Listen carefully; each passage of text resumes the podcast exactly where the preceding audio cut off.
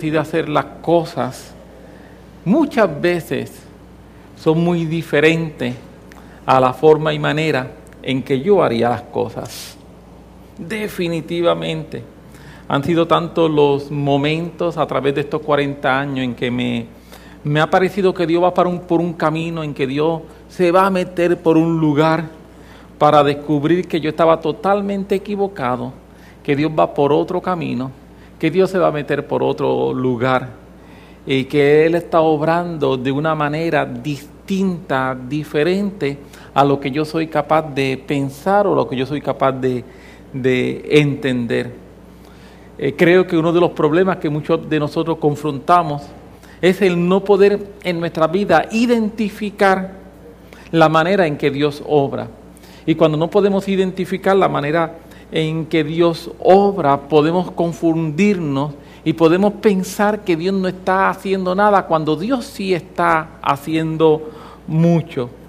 Quiero decirte con mucho, mucho, mucho énfasis en esta noche que Dios tiene sus caminos, Dios tiene sus formas, Dios tiene su manera de obrar y que Él no lo va a cambiar para adaptarse a mí ni tampoco para adaptarse a ti, sino que Dios está esperando que yo cambie para yo poder entender y ver sus caminos, que mis ojos sean iluminados, que yo pueda aprender de la forma, manera y estilo en que Él obra. Eh, quisiera tomar unos pasajes de, de la escritura para tratar de explicar lo que quiero decir. Uno de los personajes más intrigantes que yo considero en el Antiguo Testamento es el personaje del profeta Elías. Eh, el profeta Elías es un personaje bien distinto, bien diferente, básicamente a todos los demás personajes que nosotros nos encontramos en el Antiguo Testamento. Y en forma específica quisiera ir al capítulo 17 de Primera de, de Reyes, Primera de Reyes capítulo 17, quisiera ir allí en forma específica. Y voy a leer, hacer algunos comentarios de distintos versículos que encontramos en Primera de Reyes 17. Permíteme darte un, un contexto de lo que está ocurriendo, en otras palabras, de lo que viene ocurriendo en Primera de Reyes 16. Eh, el contexto en que se está dando lo que vamos a hablar es que el rey Acab el rey de Israel, se había casado con la hija del rey de Sidón, Jezabel. Y como consecuencia del rey Acab haberse casado con la hija del rey de Sidón, Jezabel, lo que había ocurrido es que el dios que se adoraba principalmente en Sidón, que es el dios Baal, se había traído esa adoración a Israel por lo cual entonces los israelitas están adorando al dios Baal. Es el dios que se está adorando. Según la información este, histórica, ¿quién es Baal? Baal este, no se sabía mucho de él y se hablaba acerca de que cuán fantasía sería Baal, hasta que en el 1920, en unas excavaciones, en un sitio que se llama Ugarit, se encontraron unas tablas y en esas tablas se habla del dios Baal. Y cuando se habla del dios Baal en esas tablas, es el dios de la lluvia, es el dios de la tormenta y es el dios de la fertilidad de la tierra, lo que se encuentra en esas tablas que se habla de quién es el dios Baal. Inclusive hay una eh, representaciones del dios Baal, donde lo representan a él teniendo un relámpago en sus manos. Eh, eh, y, representa un Dios que es un Dios que puede responder con fuego. Por eso es que cuando Elías confronta a los, a, los profetas de Baal, Elías dice, vamos a ver quién es el Dios que responde con fuego. Por eso también es que cuando Elías va a confrontar a Acab y va a confrontar la idolatría, siendo que el Dios Baal, que es el Dios que han traído de Sidón para que se adore en Israel, es un Dios que es un Dios de, la lluvia, de la tormenta, es este, este, Dios de la fertilidad de la tierra, a este, lo que Elías dice, hasta que yo vuelva a hablar, no va a haber lluvia, ni siquiera rocío. En otras palabras, vamos a declarar una sequía, a ver si Baal es el Dios de la lluvia, si Baal es el Dios del trueno, si Baal es el Dios de la fertilidad de la, tierra, vamos a ver si Baal puede hacer algo contra lo que yo estoy declarando. Y conocemos todos nosotros la historia, ¿verdad? De que Baal, lógicamente, no es Dios al no ser Dios, pues no puede hacer nada contra la palabra de aquel que sí es el siervo de Dios y está hablando. O sea que la confrontación de que no lloviera durante esos tres años era una confrontación directa contra lo que es la idolatría. Y cuando Elías se enfrenta al final a los profetas y les dice, vamos a, preparar un altar y vamos a ver quién es el Dios del fuego. Era porque Baal era representado de esa manera. Baal era representado con, con un trueno en sus manos, con un relámpago en sus manos, porque era supuestamente el Dios que podía hacer y enviar los relámpagos hacia la tierra. Y ahí cuando eh, Elías le dice que le pasa al Dios de ustedes que no responde con fuego, no responde con relámpago, no envía, ni, no envía nada. Ese es el contexto histórico en que se está ocurriendo el capítulo 17 de Primera de Reyes, lo que va a ocurrir, lo que está ocurriendo antes el proceso de idolatría. Y entonces menciono que Elías le está diciendo, no va a haber lluvia, ni siquiera va a haber rocío hasta que yo hable. Capítulo 17, versículos 2 al 7, quiero leerlo, dice, y vino la palabra a él de Jehová diciendo, o sea, a Elías vino la palabra de Jehová diciendo, apártate de aquí, vuélvete al oriente, escóndete en el arroyo de Kerib, que está frente al Jordán, beberás del arroyo que yo he, y yo he mandado a los cuervos que te den allí de comer. Y dice la escritura en el versículo 3, en el versículo 5, perdón, y él se fue e hizo conforme a la palabra de Jehová, pues se fue y vivió junto al arroyo de Kerit, que está frente al Jordán, y los cuervos le traían pan y carne por la mañana, y pan y carne por la tarde, y bebía del arroyo. Pasados algunos días se secó el arroyo, porque no había llovido sobre la tierra. Yo no sé cuál sería la imagen que habría en la mente de, eh, de, Elías cuando Dios le dice en medio de la sequía, empieza la sequía, ya no va a estar lloviendo, y Dios le dice, vete, escóndete en tal arroyo, en el arroyo de Kerit, y yo voy allí a enviar unos cuervos que te van a estar sustentando y vas a poder tomar agua. Yo imagino que muy posiblemente dentro de la mente de, de Elías, quizá como nos pasaría a ti y a mí, estaría la situación de, ok, mientras la sequía dure, mientras dure este tiempo, que es un tiempo de escasez, yo voy a estar aquí guardado, yo voy a estar en un lugar donde voy a estar 100% protegido, Dios me va a estar alimentando aquí, todo va a estar, como diríamos nosotros los puertorriqueños, todo va a estar chilling, todo va a estar muy bien, pero eso no fue lo que ocurrió, lo que ocurrió es que dice la Biblia que pasado algunos días, el arroyo se secó y cuando el arroyo se secó, entonces las cosas ya no estaban como al principio. No sé cuántas veces a nosotros nos puede estar ocurriendo que Dios nos habla y cuando Dios nos habla, de momento nosotros vemos algún tipo de provisión de parte de Dios, vemos algún tipo de lo que nosotros podríamos llamar alguna bendición de parte de Dios y nos ponemos muy contentos por lo que Dios está haciendo, pero de momento eh, aquello que Dios estaba haciendo, aquella provisión que estaba llegando como que se desaparece y cuando se desaparece no podemos pensar, eh, ¿sería Dios quien me estaba bendiciendo? ¿Sería Dios quien estaba conmigo? Posiblemente, si, si Elías hubiese sido un puertorriqueño como tú y como yo, cuando el, arroyo de Kerib se secó, se pudo haber pensado, ¿sería Dios quien me mandó realmente para aquí? ¿O sería una casualidad todo esto que estaba pasando? El hecho de que los cuervos hayan llegado, ¿sería de verdad Dios o sería que esos cuervos estaban medio locos y no sabían qué hacer y de alguna manera llegaron aquí? Aquí, porque si hubiese sido Dios, ah, no se hubiese secado el arroyo. Esas son las conclusiones a las que nosotros, por lo menos yo, a la conclusión a la que yo llego. Si Dios hubiese estado aquí de verdad, el arroyo no se secó. ¿Viste cómo el arroyo se secó? Eso no fue Dios nada. El arroyo se secó, eso fue un invento. Dios no estaba ahí. Porque algunas veces no podemos pensar como Dios piensa. No podemos ver las cosas como Dios las ve. Y entonces Dios está pensando en promoverme, pero yo estoy quedando, pensando en quedarme en el mismo lugar. Dios está pensando en retar mi fe, pero yo estoy pensando en quedarme cómodo. Dios está pensando en transformarme, pero yo estoy pensando en conformarme con lo que tengo. Y entonces yo no estoy pensando como Dios piensa. Y es lo que pasó con Elías. Elías estaba allí, estaba muy contento, las cosas le van bien, está teniendo agua, lo están alimentando por la mañana, lo están alimentando por la tarde. Pero Elías es un profeta donde Dios le dice a Elías, ok, tengo otras encomiendas para ti. Hay otros caminos que andar hay otra tarea que desarrollar. Así que si no seco el río, te quedas aquí.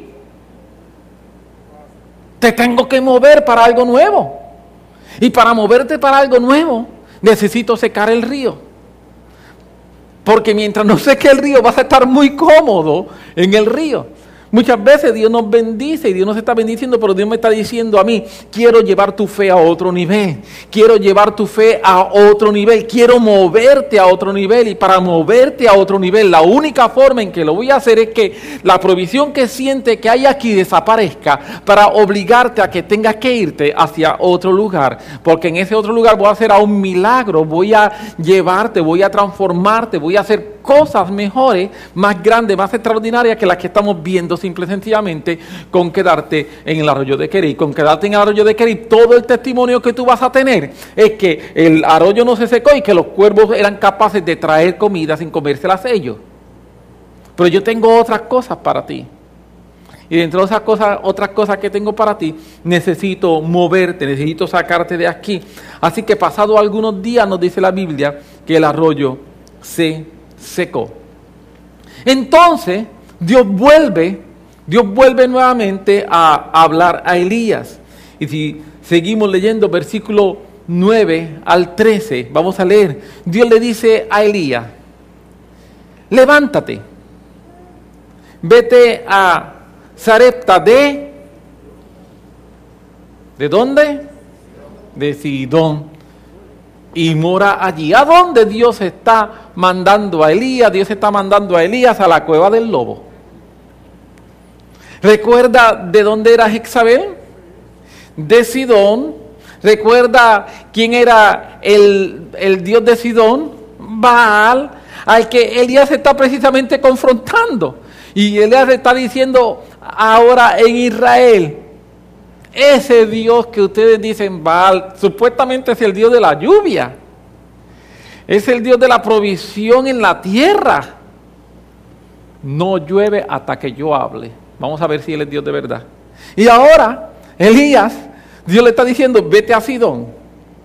Como que Dios tiene una forma de pensar, algunas veces un poco graciosa, nos manda al lugar menos esperado por nosotros, nos lleva a estar rodeado de las cosas que menos nosotros podríamos estar pensando que Dios quiere hacer. Donde está nuestro enemigo, Dios dice, en medio del enemigo, yo voy a poner mesa delante de ti. Eso es lo que dice Salmo 23.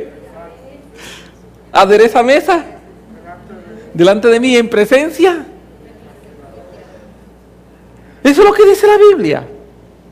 Así que Dios le dice a, Elías, primero te tenía escondido, te tenía guardado, la primera instrucción fue escóndete, pero ahora Dios le está diciendo a Elías, ya no es tiempo de esconderse. Yo quiero decirte, en la vida del creyente hay algunos momentos de esconderse y otros momentos de atreverse. El momento de esconderse se había acabado y llegaba el momento de atreverse, llegaba el momento de ir exactamente a, Sidón, donde se adora a Baal. Llegaba el momento de ir a una confrontación con el enemigo. Dice, y aquí yo he dado orden allí a una mujer viuda que te sustente. Quiero que prestemos mucha atención a lo que Dios le está diciendo a Elías. Dios le está diciendo a Elías que él le ha dado orden a una mujer que es una viuda que está en Zarepta y le dice, yo le he dado orden a esa mujer para que te sustente. Entonces, sigue diciendo la Biblia, él, entiéndase, Elías se levantó y se fue a Zarepta.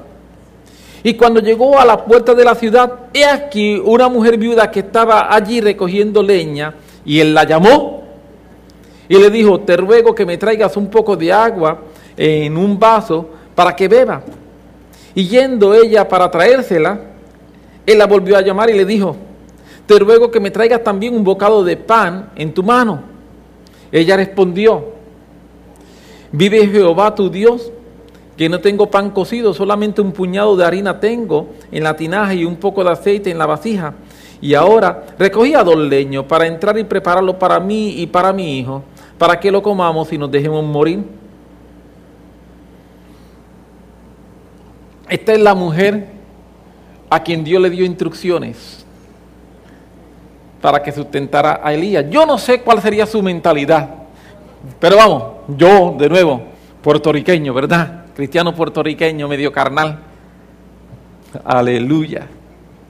Dios me dice, te estoy enviando a tal lugar y cuando llegue a ese lugar va a haber una persona y cuando vayas, llegues allí, esa persona ya yo le di órdenes para que te sustente. Yo estoy esperando entonces que cuando yo esté llegando, la persona me vea y me diga, siervo de Dios que está aquí, Dios me habló, yo estaba orando, yo estaba orando y cuando yo estaba orando un ángel se me acercó y yo sentía así que la, que, que, que la, todo el cuarto tembló, vino una luz y aquel ángel me dijo, hoy va a llegar un siervo mío. Y cuando llegue mi siervo, yo quiero que tú lo sustente, porque yo te estoy dando esta orden. Pero el día llega donde aquella mujer que Dios le dice que le ha dado órdenes a aquella mujer para que lo sustente. Y cuando el día llega, la, la mujer le dice, muchacha, si yo no tengo de dónde comer, me estoy muriendo de hambre.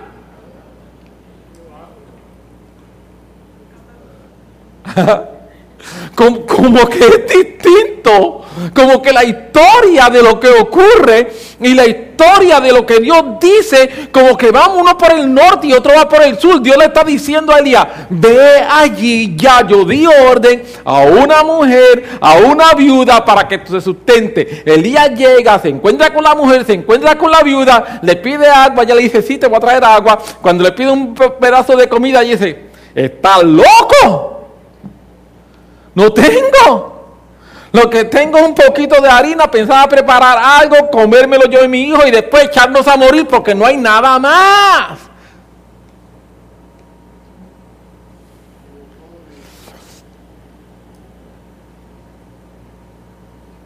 Posiblemente la vida le dijo, mira, es que hay un profeta loco que empezó a profetizar de que no iba a llover y por culpa de él estamos como estamos. Por culpa de ese profeta loco. Estamos aquí pasando las que estamos pasando.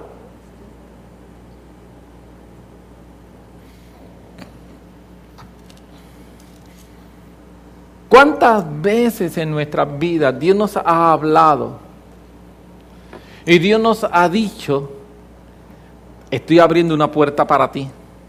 Y cuando Dios me dice, estoy abriendo una puerta para ti, sabes lo que yo estoy pensando, ¿verdad? Yo estoy pensando que yo voy a llegar allí y que cuando yo llegue allí la puerta está abierta de par en par y cuando lo que pasa es que yo voy así, yo voy tan contento, el Señor me dijo que hay una puerta, que Él abre una puerta, que Él abre una puerta y que el Dios que abre puerta nadie la cierra. Eso dice la Biblia, eso dice el libro de Apocalipsis, yo le estoy confesando, yo estoy creyendo que Dios abre puerta y que nadie la puede cerrar. Yo estoy creyendo que la Biblia dice que Dios me ha dado una llave y que esa llave, que es la llave que abre todas las puertas, porque yo tengo la llave de David y empezamos a confesar y cuando llegamos no hay puerta, lo que hay una muralla.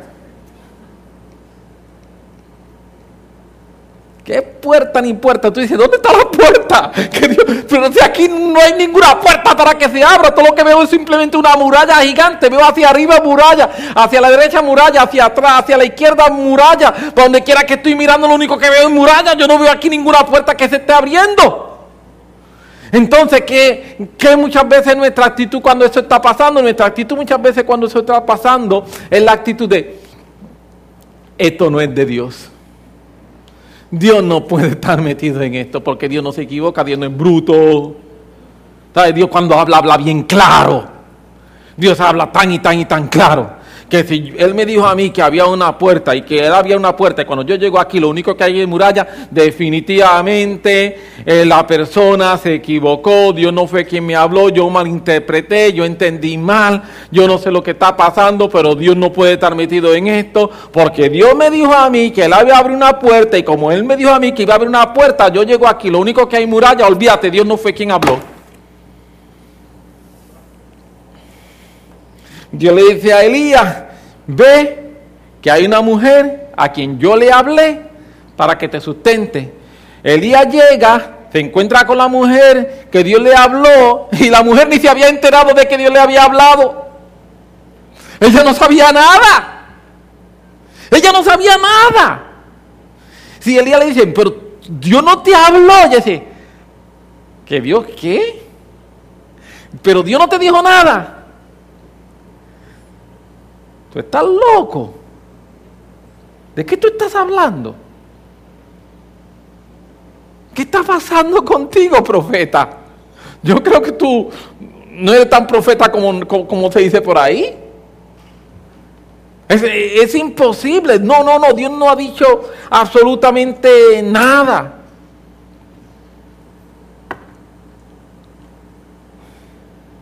Pero la Biblia dice, Versículo 12, volvemos a leer. Ella dijo, vive Jehová tu Dios, que no tengo pan cocido, solamente un puñado de harina en la tinaja y un poco de aceite en vasija. Y ahora recogía dos leños para entrar y prepararlo para mí y para mi hijo, para que lo comamos y nos dejemos morir. Versículo 13. Elías le dijo, no tengas temor. Ves, haz como has dicho, pero a mí, a mí primero de ello una pequeña torta cocida debajo de la ceniza y tráemela. Y después hará para ti y para tus hijos. ¿Sabe? Ante lo que pudo haber parecido una negativa, Elías hizo lo siguiente, insistió. Elías sabía lo que Dios le había dicho. Y aun cuando la mujer no lo supiera, aun cuando la mujer no se había enterado, ya Dios le había ordenado. ¿Me estoy logrando explicar? Ella no se había enterado. Ella no lo sabía aún. Pero allá había, ya había una orden sobre la vida de ella. Ella no se había enterado aún. Algunas veces nosotros podemos llegar a encontrarnos con una muralla y la muralla no se ha enterado, pero ya Dios habló para que se abra una puerta. Pero yo tengo que insistir. Yo tengo que insistir en lo que es la palabra que Dios me está dando. Yo tengo que insistir en lo que es la palabra que Dios me ha hablado. Yo tengo que insistir en aquello que Dios me ha dicho. Sus manos, las manos de Dios, no están en ningún momento atadas o limitadas por la oposición que nosotros podamos enfrentar. La Biblia nos dice a nosotros que Él usa a quien Él quiere, cuando Él quiere y como Él quiere. ¿Sabías eso? Eso se llama la soberanía de Dios. La soberanía de Dios habla de que Dios usa a quien Él quiere, cuando Él quiere y como Él quiere. La Biblia está lleno de ejemplos de lo que es la soberanía de Dios y cómo Dios en su soberanía mueve cosas a favor de sus hijos. Permítame darle un ejemplo. En Isaías capítulo 10, eh, versículos 5, 6 y 7 dice lo siguiente. Dios está hablando acerca del rey de Asiria. Asiria era reconocido por ser un, imperio que era un, un imperio en su, muy duro, se habla inclusive de que eran un poco crueles en su forma de ser y la forma de conquista. Y Dios hablando de Asiria dice, oh Asiria, vara y báculo de mi furor, en sus manos, o sea, en la mano de Asiria, he puesto mi ira.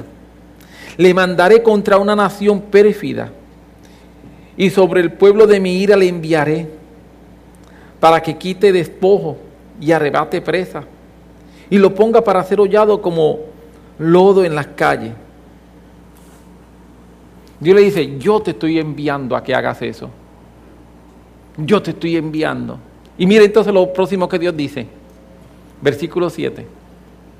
Aunque él no lo pensará así, ni, ni en su corazón se lo imaginará de esta manera, sino que en su pensamiento será desarraigar y cortar naciones no pocas. O sea, en otras palabras dice, en la mente de Asiria, del rey de Asiria, estará diciendo lo que yo estoy haciendo. Y dice, en su corazón eso es lo que él cree. Pero él no sabe que detrás de esto estoy yo. Permítame decirte que muchas veces en nuestras vidas, con situaciones que nosotros confrontamos y personas con quien vamos a trabajar, con quien personas con quien vamos a tener que interactuar. Si Dios te ha dicho a ti, si Dios te ha hablado a ti de que Él te ha dado favor, de que Él te va a abrir puertas, de que Él te va a bendecir, de que Él va a hacer cosas contigo, podría ser que tú te encuentres con personas que se ven totalmente negativas. Podría ser que tú te encuentres con personas que están diciendo, lo siento, no hay manera de que esto pueda funcionar. Podría ser que tú te encuentres con personas que te digan no, no, no y no. Pero si tú sigues insistiendo en lo que tú has escuchado del cielo y tú sigues, aunque la viuda te diga, me voy a morir, aquí yo no tengo forma de sustentarte, tú sigues insistiendo, Dios me dijo que viniera y que te iba a sustentar, aunque tú no te hayas dado cuenta, pues déjame yo insistir un poco más déjame yo insistir un poco más, va a llegar el momento en que Dios va a cambiar mentalidades, que Dios va a cambiar corazones, que Dios va a cambiar gente si necesita cambiar gente, que Dios va a mover las cosas porque la palabra y la promesa que Dios me ha hecho a mí va a cumplirse porque Dios es poderoso para cumplir todo lo que Él me ha prometido. Dios es, para, es poderoso para cumplir todo, todo todo lo que él me ha prometido. En el corazón del rey de Asiria, él creía que las cosas las hacían por ellos mismos, pero desconocía que estaba siendo simple y sencillamente alguien siendo utilizado dentro de un plan más grande, dentro del el plan de Dios. Dios le dice al profeta, ve, el profeta no se imagina lo que va a estar pasando. El profeta no se imagina lo que va a ocurrir cuando él llegue a Zarepta. Él no tiene ningún tipo de idea, pero Dios, Dios, sí sabe lo que está ocurriendo. Dios envió su orden, aunque muchas veces nosotros no entendamos la forma y manera en que Dios envía su orden. ¿Me estoy logrando explicar? Dios envía su palabra, Dios envía su orden, pero algunas veces nosotros lo que nos gustaría es eso, que cuando lleguemos la viuda nos esté esperando. Te estaba esperando. Dios se me apareció. Un ángel me habló. Y la viuda ni estaba esperando a Elías, ni un ángel se le había aparecido, no había ocurrido nada de eso, pero Dios Dios, que es Dios poderoso, había preparado las cosas y cuando Elías insistió un poco más, Dios cambió el corazón de ella. ¿Por qué el corazón de ella cambió? ¿Porque era buena persona? No. No estoy diciendo que fuera mala.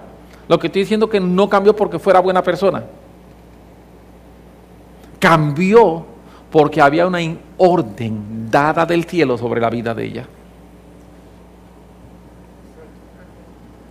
La razón por la que cambió es porque había una orden dada del cielo sobre la vida de ella.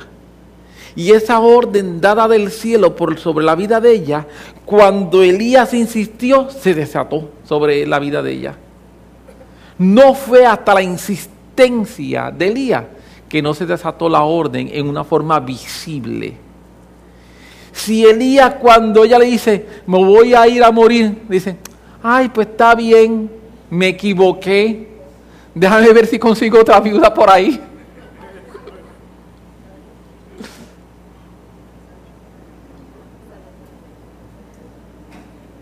¿Qué problema?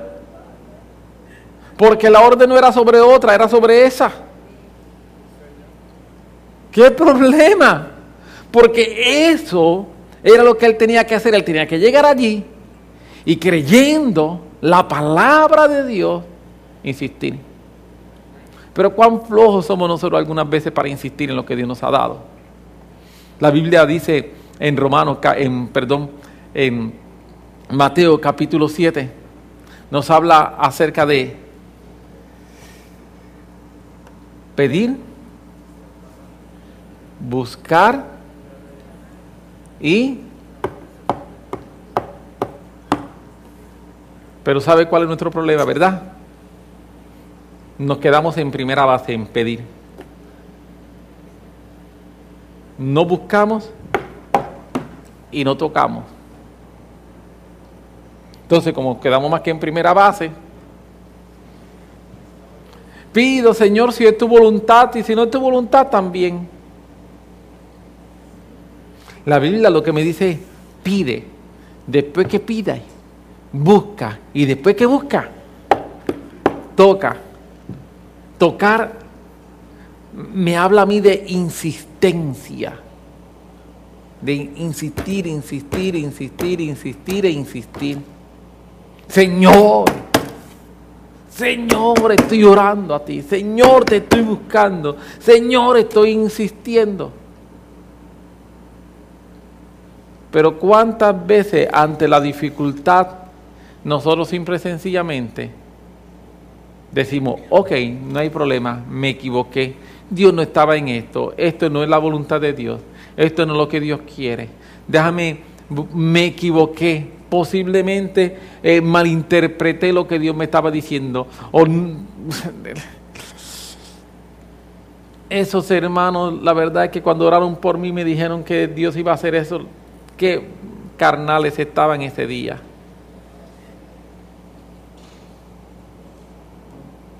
Simple y sencillamente porque no tuve yo la capacidad de poder insistir.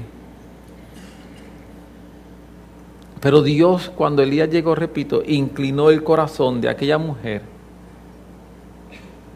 para que hiciera lo que podría parecer a todas luces algo, una locura, y era quitar parte del pan de su hijo para dárselo a un total extraño. Pero eso desató el poder de Dios. El día, repito, tuvo que insistir, insistir, insistir. Y cuando yo insisto, es cuando yo voy a ver lo que Dios está haciendo. A través de estos 40 años yo me he percatado tantas veces en que no he insistido en algo que Dios me ha dicho. Y lógicamente cuando no he insistido no he visto resultado. Pero algunas veces he sido lo suficientemente atrevido como para insistir. Algunas veces he sido lo suficientemente atrevido como para persistir. Algunas veces he sido lo suficientemente atrevido como para volver a intentarlo una vez más. Y la realidad es que siempre que he sido lo suficientemente atrevido como para insistir, persistir, volver a intentarlo una vez más. He visto como Dios abre puertas extraordinarias, cosas increíbles que realmente no tienen ningún tipo de explicación. Yo creo que muchos de ustedes han escuchado el testimonio de mi, de mi bachillerato, pero lo cuento rapidito para los que lo hayan escuchado, amén, y los que no lo hayan escuchado para que se recuerden o para que los enteren. Cuando yo estaba estudiando en la universidad, yo empecé a estudiar psicología, empecé a estudiar mi primer año estudiando psicología, mi segundo año estudiando psicología, y cuando fui a entrar al tercer año estudiando psicología, decidí que, lo, que lo, con mucho respeto, nadie se, se me ofenda por esto, pero decidí, por lo menos los maestros míos psicólogos estaban locos.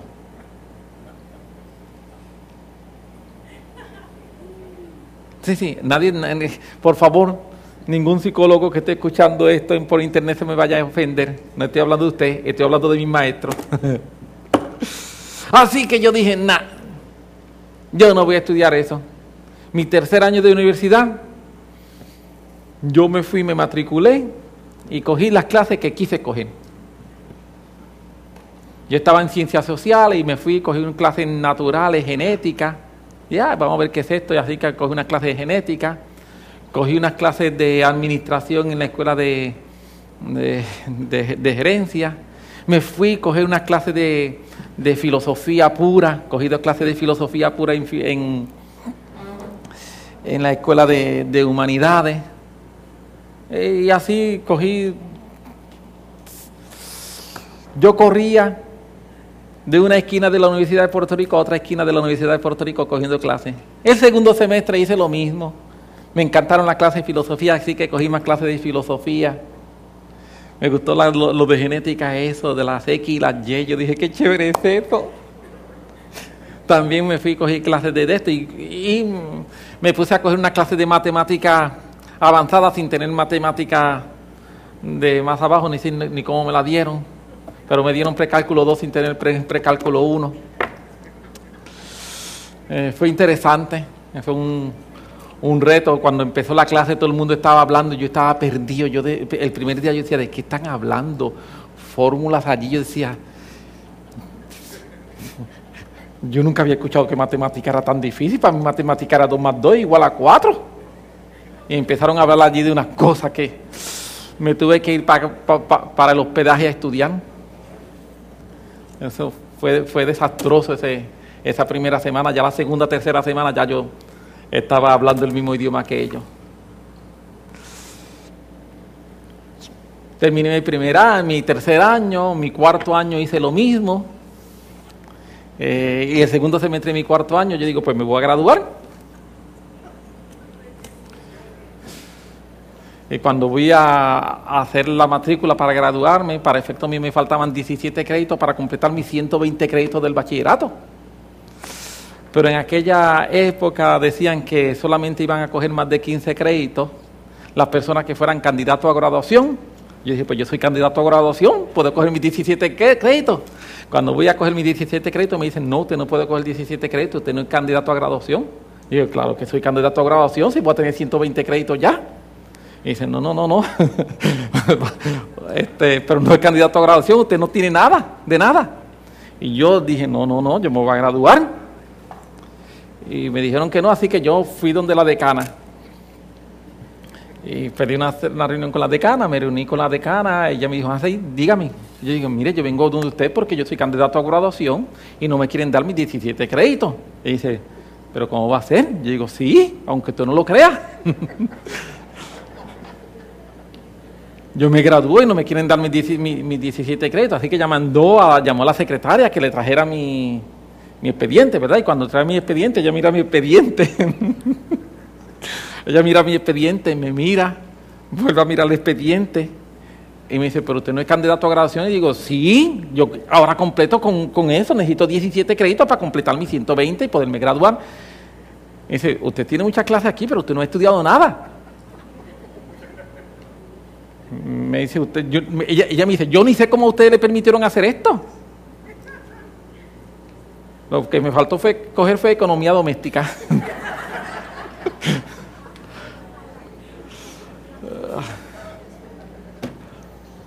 Sí, porque yo cogí en sociales, yo cogí en naturales, yo cogí en generales, yo cogí clase en humanidades, yo cogí clase en la, en la escuela de gerencia. Eh, yo donde veía que, que, era una clase chévere, yo iba y la cogía. Y digo, sí, pero es que yo necesito graduarme. Y me dice, pues no hay nada que hacer. Yo, yo le dije, mire, yo no sé qué usted va a hacer, pero yo necesito graduarme. Así que yo le digo, yo le voy a dejar que usted piense y mañana yo vengo. Así que yo me fui, oré y al otro día insistí. Amén insistí y yo dije, Señor, tú me vas a abrir puertas. Y yo fui al otro día y fui donde ella, fui, estaba esperando, ella me, cuando llegué ella me atendió, me atendió y yo dije, pues estoy aquí para los 17 créditos, necesito su autorización para coger los 17 créditos. Ella me miró, cogió un papel, escribió, lo metió en un sobre, y me dice, decía un nombre, no me acuerdo el nombre, que decía, vaya al lugar donde están haciendo la eh, matrícula y entreguele esto a Juanito, no me acuerdo el nombre correcto. Y dije, ok. Pues yo ni abrí el sobre ni pregunté qué decía allí, a mí no me interesaba nada de eso, a mí lo único que me interesaba era graduarme. Amén. Aleluya. Así que yo cogí mi sobre, me fui a donde estaban haciendo matrícula, había un montón de gente haciendo matrícula, y yo pregunté, ¿quién es este? me dice, el que está allá al frente.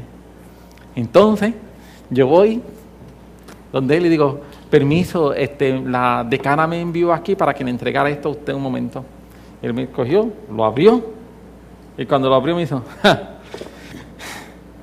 hace así un, ese gesto, y yo digo, ajá, y me dice, pues, matricúlese. Y yo digo, que me matricule, sí, me dice, este, sí, me digo, ¿y en qué me matriculo? algún día pues necesitaba hacer caso a lo que me dijera alguien, ¿verdad? Para coger clase, no, no puede hacer un rebelde sin causa siempre. dice, ¿en qué me matriculo? Y me dicen, en lo que usted quiera. Y en lo que yo quiera. Me dice, sí, en lo que usted quiera. Y digo, este, ¿puedo hacer una pregunta? Me dice, sí. Me dice, ¿qué dice la cartita? me dice, le vamos a cambiar el nombre a los cursos que usted ha tomado para poderlo graduar. Así que matricúlese en lo que usted quiera, porque como quiera le vamos a cambiar los nombres.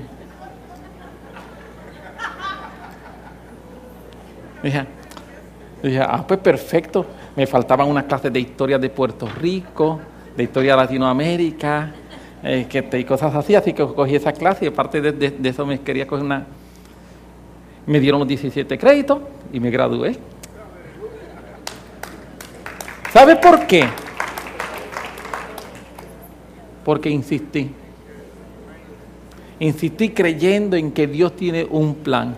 Y creyendo, yo creía honestamente en mi corazón que mi tiempo en la universidad había terminado en ese tiempo. O de nada. Aleluya. pero si yo le pudiese contar situaciones y situaciones y situaciones en mi vida donde me he atrevido y Dios ha abierto puertas donde aparentemente lo que hay es una muralla. Donde lo que uno ve de primera intención es totalmente una muralla. Pero uno cree, uno cree firmemente con una convicción profunda en el corazón de que Dios está con uno y de que el Dios que está con uno es capaz de cambiar cosas. Amén. De que el Dios que está con uno es capaz de mover las cosas a favor de uno. Y cuando uno cree eso, y cuando uno camina en eso, entonces se puede dar lo que nos dice la escritura en Filipenses capítulo 1, versículo 6 estando convencido precisamente de esto. Pablo dice, yo estoy convencido. Cuando dice yo estoy convencido, yo estoy tan y tan seguro. Esto es algo que yo lo creo y que no hay manera en que yo pueda creer algo distinto a esto que yo creo. Yo estoy tan convencido, estando convencido precisamente de esto, que el que comenzó en vosotros la buena obra, la perfeccionará hasta el día de Cristo Jesús. Si yo creo que Dios está conmigo,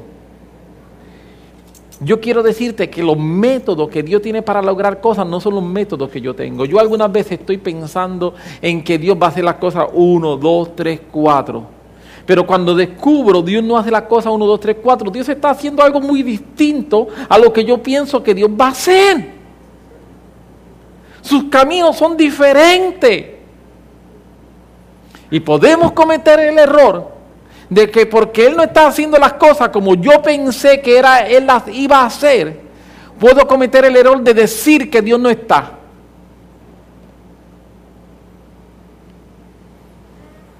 Puedo cometer el error, de detenerme y dejar de caminar. Puedo cometer el error de decir, no, las cosas de Dios, si Dios está, las cosas van a caer. por sí solas. Yo quiero decirte que si Dios está, no significa que las cosas van a caer por sí solas. Algunas veces hay que insistir y algunas veces hay que empujar. Eso es Biblia. Eso está en la Biblia. Yo tengo que estar convencido de que el que comenzó en mí las cosas, Él las va a perfeccionar, Él me va a ayudar, Él me va a llevar. Cuando dice perfeccionar, significa Él va a completar. Dios va a completar lo que ha comenzado conmigo. ¿De qué manera? Algunas veces por un camino bien distinto al que yo creo. Efraín testificaba comenzando acerca de las cosas que estamos viendo. Y lo interesante, esto lo hemos mencionado, pero lo quiero mencionar una vez más. Nunca yo pensé que de la manera en que Dios iba a cumplir la palabra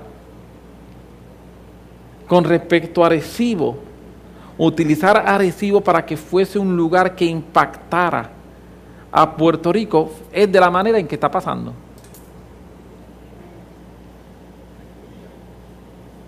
Que Dios iba a coger a una persona católica, la iba a inspirar como la ha inspirado, la iba a unir de la forma en que la ha unido a nosotros. Y que Dios va iba a cumplir las cosas como está ocurriendo. Yo nunca pensé que era de esa manera. Si usted hace seis, siete meses atrás me preguntaba, ¿cómo tú crees que Dios va a cumplir lo que ha dicho? Yo le hubiese dado 100 alternativas distintas y ninguna hubiese sido de la forma en que Dios lo está haciendo.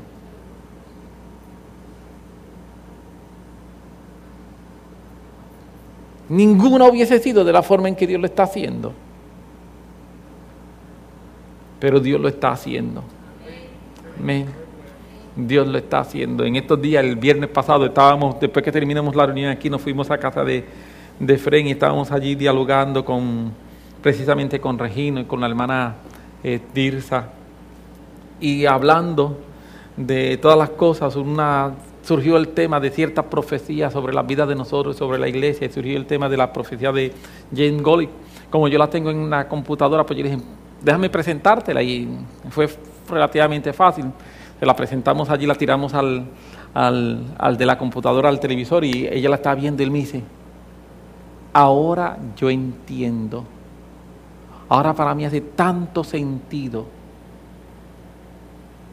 el que en todo este proceso que estoy haciendo y que yo sé que Dios me está guiando, me dice, para efectos míos, a quien Dios me ha unido para trabajar con todo esto, con ustedes dos. Ahora yo entiendo. Dios me está usando para que de alguna manera ayudar a que esa profecía se cumpla. Y eso es lo que, lo que y, Tirsa que estaba allí estaba sorprendida e impactada. Yo digo, Dios tiene manera de hacer cosas que no son las maneras en que nosotros estamos pensando en que las cosas van a ocurrir. Dios tiene manera en que Dios te ha hablado a ti que quizás tú no has pensado y tú estás eh, imaginándote una forma en que Dios va a cumplir lo que Dios te ha dicho a ti. Y cuando las cosas ocurren de una manera distinta, como que Dios te dice que te va a prosperar y las cosas, Dios mío, mientras no me vuelvan a profetizar que me va a prosperar, porque cada vez que me profetizan que me va a prosperar, como que todo me sale al revés. Y tú dices, no, no quiero más de esas profecías en mi vida. O Dios te dice, eh, soy tu sanador. Y cuando Dios te dice, soy tu sanador, te empieza a doler hasta, hasta el pelo que te cortaron. Y dice, ¿qué? ¿Cómo que es que? Si desde que Dios me está diciendo que es mi sanador, me siento peor que antes. ¿Cómo es esto? Es que las formas de Dios son distintas. Lo primero es que para Dios ser tu sanador, tienes que estar enfermo.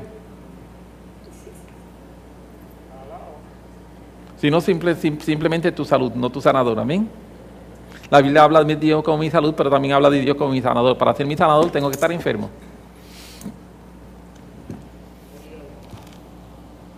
Dios me dice cosas a mí tan extraordinarias. Algunas veces yo estoy pensando cómo Dios va a cumplir lo que Dios me dice que va a hacer. ¿Cómo? Yo quiero decirte, Y lo que quiero que se te quede en tu mente hoy es que si Dios lo dijo, Dios lo va a hacer. Lo único es que muy posiblemente lo va a hacer de una forma un poco distinta como tú lo estás imaginando. Así que lo único que quisiera decirte que se quede en tu corazón es no, no encajones a Dios. No encajones a Dios en tu mente. No encajones a Dios en tu estilo de pensar. No encajones a Dios a lo que tú consideras que es lo correcto o lo incorrecto. No lo encajones ahí.